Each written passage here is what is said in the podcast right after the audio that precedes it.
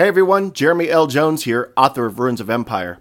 I hope you are enjoying this free podcast novel. It is provided free of charge for your listening pleasure. It is a chance for you to enjoy, completely free, this pulp sci fi adventure series, which is, as I mentioned, free. Did I mention the word free enough to let the guilt set in? Cool. Right now, you can support the podcast by going to kickstarter.com slash projects slash ruins of empire and get yourself a copy of Ruins of Empire number 2, Templum Veneris, before it even hits Amazon. You can get signed copies of the paperback, hardback, or even just throw a dollar in the pot to say, yep, I like what you're doing, keep it up. And as always, thank you for listening.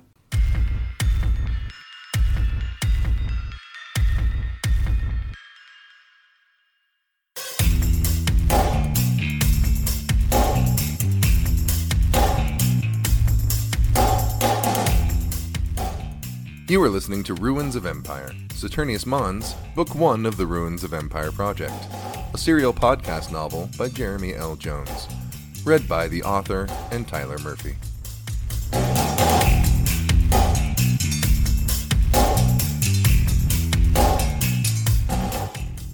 The story so far Vago Spade, captured by the Perfiduloi and awaiting the Feast of Judgment to determine his fate, managed to contact Isra back in the city to inform her of his current predicament.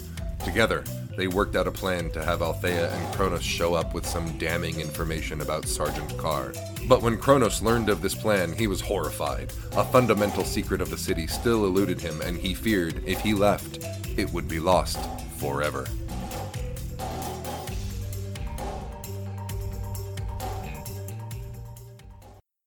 Chapter 18 At any other time and place, these regional warlords would have been happy to kill each other for scraps from the corporation's table. But this was a time when nearly every person living in the outlying provinces could point to a friend or family member that had been killed or tortured by corporation soldiers. The global corporation was indeed strong, but it became the perfect common enemy for many population groups that normally would have been quite happy killing each other. From the Fall The Decline and Failure of 21st Century Civilization by Martin Raff.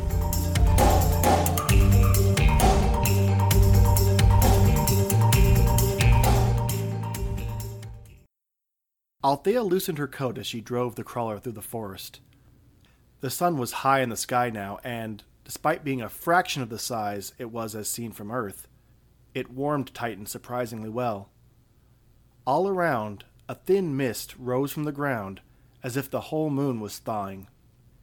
She drove on a path of packed earth just wide enough for the crawler. The trees and shrubs on either side were trampled or had branches broken, implying some constant traffic. As they traveled, Althea noticed something wrong with the forests.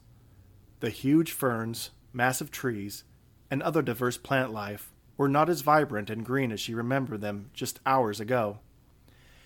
Maybe it was a characteristic of the area she traveled through, but the flora looked like houseplants that someone forgot to water.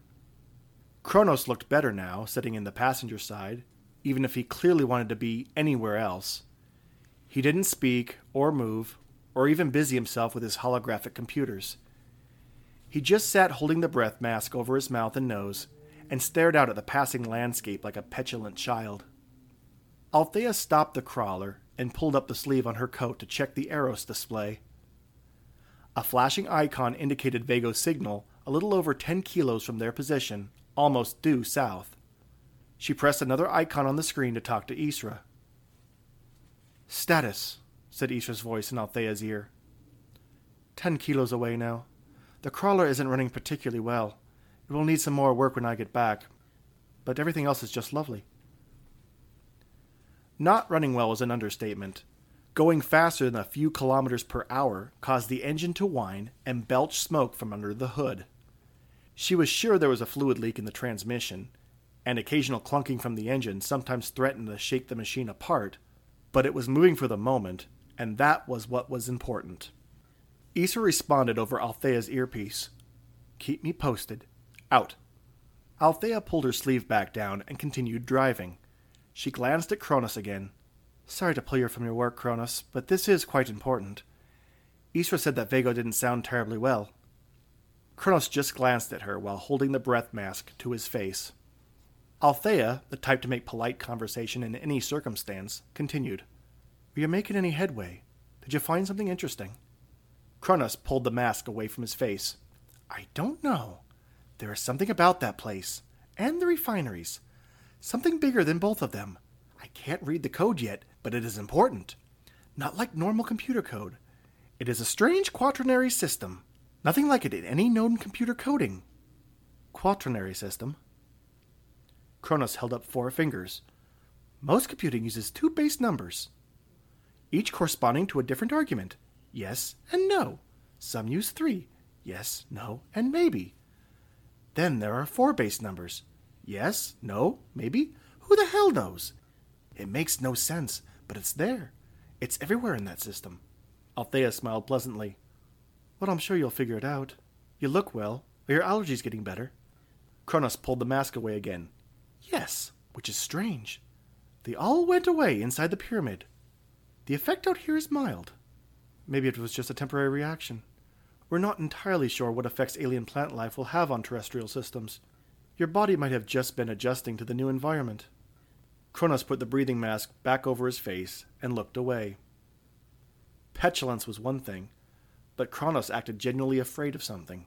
Well, Cronus was more or less permanently afraid since they landed, but this was different. He wasn't just afraid for his life at the moment. What's wrong, Cronus? said Althea. Cronus took a couple of deep breaths from the breather and pulled it away. I can't quite pinpoint it. It's like a flash of light beyond the peripheral. There's something important about the mainframe and the refineries. If it gets out, it will be destroyed. What will be destroyed? Cronus put the breather back up to his mouth and took several deep breaths. He did this for several seconds before he pulled the breather down and said, Everything. Althea was about to ask him to explain that cryptic remark when she heard a hollow thump from the woods. Something flew out of the brush and fell right to the side of the crawler. Before Althea could swerve, there was a deafening blast, and the feeling that the whole world was just stashed in a tumble dryer. There was a sensation of falling, and then pain as her body smashed into the hard, wet ground. When the world stopped spinning, she was laying face down in the mud. At first, there was no sound but the ringing in her ears, but as it died away, she became aware of rapid gunfire. The crawler, what was left of it anyway, was upside down, not far from where she was laying on the ground. Where was Cronus? She took a quick look around and found him sprawled a couple meters away. She crawled on her belly, keeping as low to the ground as possible. When she got to Cronus, she put her fingers to the artery in his neck. He was breathing, and he had a pulse. Aside from some minor scratches, she couldn't see any wounds. Bullets ricocheted off the crawler and a nearby rock. She had to get Cronus to safety, but he had just been thrown from the crawler. Moving him could be as dangerous as leaving him there until she knew he didn't have a spinal injury. Still laying flat on the ground, she placed her hands on her head and yelled, We surrender! Please stop shooting! We surrender! The gunshots died away and were replaced by someone shouting orders. Althea laid there trembling until she heard footsteps a few meters away and a gruff voice yell, On your feet! Keeping her hands on her head, she maneuvered herself into a kneeling position and then stood up. She found herself face to face with two Corporation Marines in full body armor. One of the two men stepped forward, pointing the barrel of his rifle directly at Althea's head. Drop any weapons you have, slowly. Then turn around, put your hands behind your back. The Corporation Marines, basically a highly organized mercenary battalion, tended to attract people who divided up the world into two groups enemies and civilians. And to the Marines, civilian was a word that was used with the same tone as cockroach. It was a useful trait if played right. Althea turned her head away and sucked in a few irregular breaths, as if desperately trying to keep from breaking down completely. The trick was to appear powerless. She took another deep breath and whimpered, Cronus. Cronus let out a pathetic little whimper. Althea turned back to the Marine. He's injured. Badly. He will die if you don't let me save him. Cronus groaned again and moved his arms as if to push himself up. The Marine motioned with his gun. He's alive. Now do as I say before I change that. Althea snapped back around. Cronus, listen to me. Don't move. You have a severe spinal laceration. If you move, you risk paralysis. It will be a bloody miracle if I can save your feet, so don't move. Cronus froze. Althea turned back to the Marine and managed to work up some tears. He needs lorazepam right now, or I can't even begin to save his life. She motioned to the crawler. My bag is in there. If you'll just let me. The Marine pressed the rifle closer to her face. Sorry, can't let you do that. We are representatives of the ministry, said Althea, letting more hysteria creep into every word. What do you think will happen if I tell them that Corporation Marines just stood by and watched one of their people die? Althea saw a slight twitch of fear cross the Marine's face. Marines responded to power, and, as much as they enjoyed lording over people, they also understood what it meant to be on the wrong end of the chain of command. There was a click as the Marine switched off the rifle safety. And what do you think will happen if I just kill you both? Althea gulped. A lot of paperwork, I should think. It was a joke, but only just barely. The Marine clicked the safety back into place. Please let me help him. Don't. Althea gulped and let herself cry. Don't, don't let me watch him die. The Marine looked toward the crawler, then at Cronus, then back at the crawler, then Cronus. Henderson! shouted the Marine. Get in there and find whatever she was talking about. It will be in a black leather bag, said Althea, wiping her eyes. I had it in the back before. The second Marine pulled the bag from under the wrecked crawler and started rooting through it. What the hell am I looking for? Lorazepam, said Althea, forgetting her faint hysteria for a moment. It will be a proper syringe with a needle and a yellow label. The soldier rooted around a while and produced a disposable syringe filled with medication. He threw it to his partner, who examined it for a moment. This the stuff? Althea nodded, and the Marine handed it to her. Still under the watchful eye of the Marines, she went and knelt beside Cronus. She pulled the cap off the syringe. Try not to move. This will all be over soon. Then she gave him a quick wink. She turned back and looked up at the Marine. Come kneel beside him here. What? said the Marine, still holding the assault rifle on her. Kneel down. I need you to hold him while I give him the injection. His hands holding the assault weapon trembled. I can't. Althea glared at him right in the eye. If I give him this, and he has a reaction, he can spasm so hard he breaks his own back. It's not good for any of us if he dies. Not me, not you, and definitely not him. You are in this now, so get down here and hold him. She turned to the second Marine. And you, if this goes terribly wrong, I'll need the portable defibrillator. It's in the bag as well. The second Marine went back to rooting in the bag. The one standing nearby swore under his breath and slung his rifle behind him. What do you want me to do? Put your hand here and here, said Althea, indicating Cronus' shoulder and stomach. On the count of three. In one quick and effortless motion, she jabbed the needle into the Marine's neck and pressed all the way down on the plunger. One. The dose was so high that the Marine didn't even have time to get a word out before his eyes rolled back into his head. He fell down, and Althea pulled the rifle strap over his head. Two. Cradling the weapon in her arms, she stood up to face the second Marine. And three. The second Marine stood up, with a pair of palm sized silver paddles in his hand. Is this what you are looking? His voice trailed off. Althea now spoke in a flat, even tone. Now remove the clip from your rifle, empty the rounds from the chambers, and throw it away. After that, do the same with your sidearm. Then throw away your combat knife. The soldier hesitated, so Althea fired a short burst a meter or so from the man's head. That was in case you had any doubts as to whether I could use a gun. Now do as I say. The Marine grimaced, as if he'd just eaten something foul, but did as he was instructed. As he threw his knife away, Althea asked, Who else is out here? Are you alone? Lady, in this forest you can't move a dozen steps without someone watching through a sniper scope. Althea nodded. I see. Well, if that's the case, then it seems we are in a stalemate. So why don't you go fetch someone with rank? We'll stay here and watch your friend. She indicated the man now sleeping soundly on the ground near Cronus. And if I were you, I'd hurry. If the wind so much as blows the leaves in a way I don't like, well, it won't end well for him. The man started walking away. You know that you're basically both dead now, right? It's just a matter of time. We're going to bring fire and pain down on you.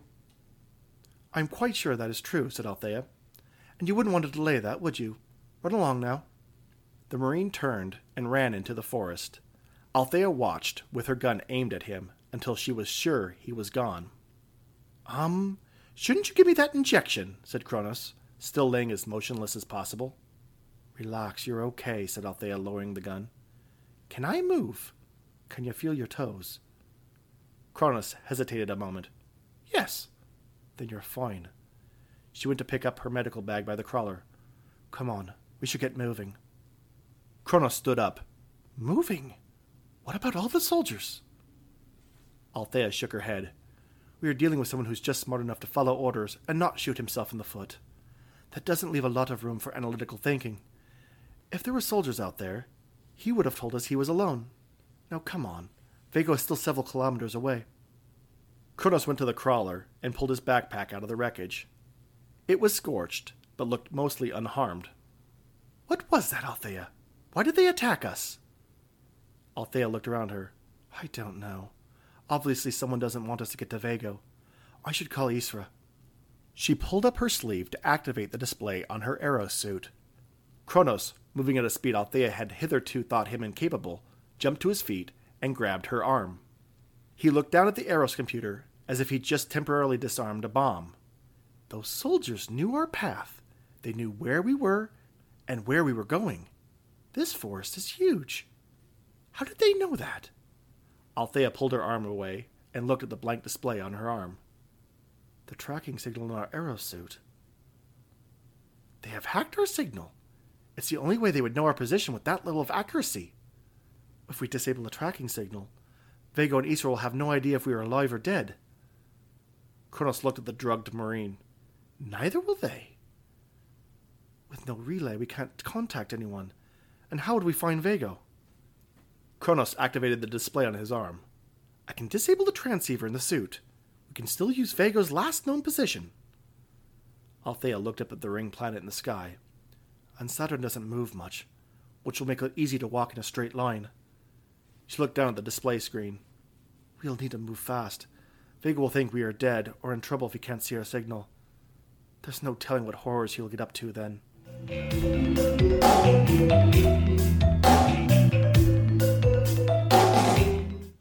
Vago sat at a wooden banquet table almost 20 meters long, staring at a hunk of charred meat on a stick while his mind drifted farther away. This room inside the ship was cavernous. It was possibly the cargo hold, or even a stripped out engine room.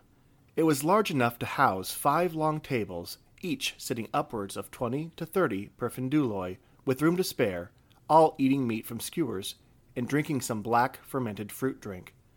Light streamed in through a series of windows high above their heads. Vago closed his eyes and tried to focus on the here and now. A few moments ago, he thought he was sitting at the family table just after his mother's funeral on Mars. Before that, he pictured himself in the Colony Defense Force mess hall, looking at something unidentifiable on a metal platter. Before that, a small round table in a Rio club, looking at a drink changing colors right in front of his eyes. Each time he had to force his mind back to the present. He was here on Titan, surrounded by a hundred Perfiduloi warriors, all tearing big chunks of mammoth meat from the sticks with their teeth. After that was done, there was going to be some kind of trial. At which point, they were probably going to kill Carr, Vago, or both of them. He pulled up his sleeve to contact Isra again. He whispered just under his breath, Anything yet? There was a long pause before he heard Isra's voice over the earpiece. Nothing. I have made some inquiries with Laban's people, but that is not likely to get us anywhere. The Houston is not willing to send any of his people outside the walls. I hate to say it, but you are on your own. Vago swallowed hard. Is she dead? We do not know anything yet. It could be an equipment malfunction, or her signal dropped, or is somewhere out of satellite line of sight. Vago, listen carefully. You need to think about yourself now. Get yourself to safety, and then we will worry about Althea and Cronus. Vago sighed. Understood. Carr, sitting next to him, took a big bite of meat. What's the matter, Vago? Not hungry? Vago looked at the hunk of meat again. Somewhere he felt the vague pangs of hunger poking out through the haze, but they were too far away.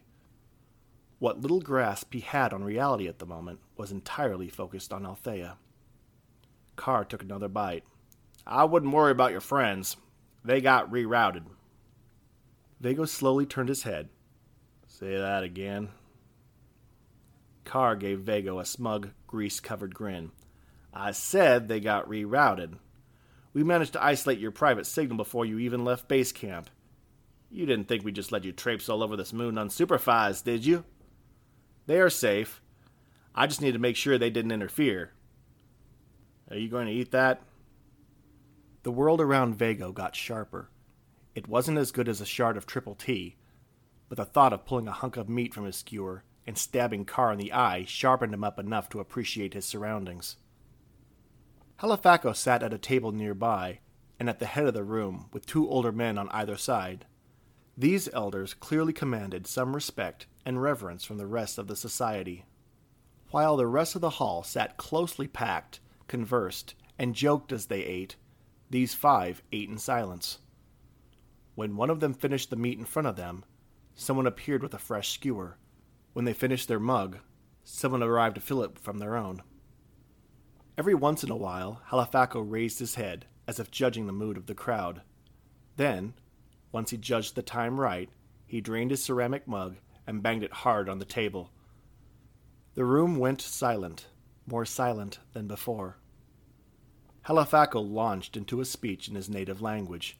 From the inflection and tone, it sounded like the man was calling down fire and brimstone, the wrath of the gods, blood of infidels, the entirety of religious righteousness and wrath distilled into pure speech. When he was done, he motioned to Carr and Vago. You will both be allowed to speak. Since you do not speak our language, I will tell them all what you are saying. Which of you will speak first? Carr looked sideways at Vago and smiled. Well, since my friend here is a little reluctant, I will start. Carr stood up. As he began speaking, Halifaco translated for the assembled crowd. My friends, I just want you all to know that I'm as shocked and saddened as you are that this whole thing went as terribly as it did. I mourn those who lost their lives in the service of the Compañía as much as you do. I underestimated the enemy. I will admit to that. And, for what it's worth, I am sorry. This was not good, thought Vago. Most Corporation Marines were a group of barely functioning monosyllabic sociopaths. But the one time he needed a man to live down to that ideal, he turned into a damned orator. Carr paused for a moment to let Halifaco catch up and continued. Now, you are all suspicious, and rightly so. If you weren't, you'd be damn fools. I've been accused by this man, he gestured to Vago, of purposely misleading you all gathered here today. I've been accused of knowingly leading brave warriors to death or enslavement, Furthermore, I've been accused of breaking my promise regarding the refineries. But where was this man while this was going on?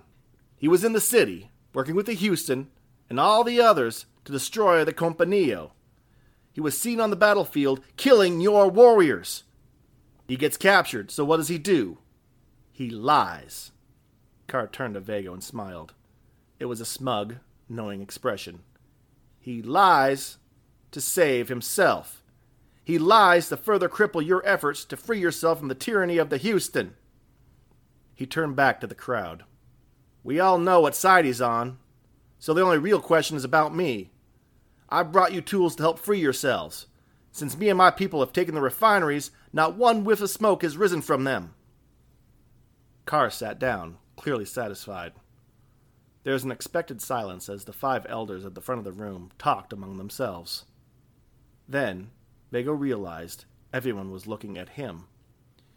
He stood up and stared into the silent crowd. The rage helped sharpen his brain, but it was still hard to put coherent thoughts together. He stood there for so long, a few began whispering. Halifaco cocked his head. Do you have something to say? Vago started slurring. This thing, this fight. You think it's still between you and the Urbanoi, but it ain't. Not anymore. You've got something new to fight, and it ain't like anything you've ever seen. The people that have come to this moon, they intend to take everything from you. Maybe not at first, but they will. First, they will come as friends and allies. They will offer to help you defeat your enemies, and they will. By the time those men are done, the city will be rebel, and every last soul either dead or enslaved. And once they finish with them, you will lose your usefulness and become a threat. Then it is too late. You will share the fate of your enemy. As Halifaco finished translating, the people at the table stirred and talked among themselves with urgency in their voices. Carr saw it too, and he stood up. More outrageous lies! Do you have any proof of this? Vago pulled up his jacket sleeve and activated the display on his arm in his aerosuit. There was still no sign of Althea or Cronus. He gritted his teeth and looked up at the crowd again. Proof? Yeah, I had proof. I had proof from the city itself, but that man didn't want you to see it. So we went and made sure of that. Carr raised his arms in the air. This is ridiculous. He doesn't have any proof. It's all just lies and. You had your chance to speak, said Halifaco. It is time for you to be silent. He turned to Vigo. Do you have any proof of what you claim? Vigo fought through the haze to grasp onto something, anything to convince these people. He had nothing tangible, so he had to appeal to something else. Something these people would accept without proof. The Compañía, Vago exclaimed. The elders whispered among themselves, and one at the end said, What did you say? You are right. I have no proof. But I speak the truth, and the Compañía knows it. So let me prove it. Let me fight him, said Vigo, nodding towards Sergeant Carr. As Halifaco translated this to the crowd, Carr laughed. You are not serious. You're injured. I'd kill you in a second. Carr looked at the crowd. They became more and more excited as Halifaco finished the translation. He smiled. You're right. I can't possibly defeat you in battle. He turned back to Halifaco. Not without the help of the Compañía. Halifaco paused for a moment, and, again, the five elders talked among themselves. While they did, excitement built in the hall until Vago could feel it vibrating his bones. Halifaco stood up and spoke to the crowd. Whatever he said was exactly what they wanted to hear. A cheer went up with the clatter of the ceramic mugs beaten against the wooden tables. Vago looked at Carr, who had a self satisfied grin on his face. When the commotion died down, Halifaco spoke to Vago and Carr at the table. Judgment has been made. You are wise to put your trust in the Compañía, Vago. The elders agree that, if you speak true, the Compañía will give you strength. Vago grinned and leaned back. Through the rage and the haze, it all made a strange kind of sense. It was a win win. If he could fight and triumph, he could make his escape and rescue Althea. If she was still alive. If he died, Althea and Cronus would be useless to the corporation. Carr was a bastard, but he didn't kill for fun. He'd let them go if they had no further value to him. Either way, Althea would be safe, and Vago could die honorably in battle. He watched the crowd get up and start to file outside to watch the fight. It was a perfect win win.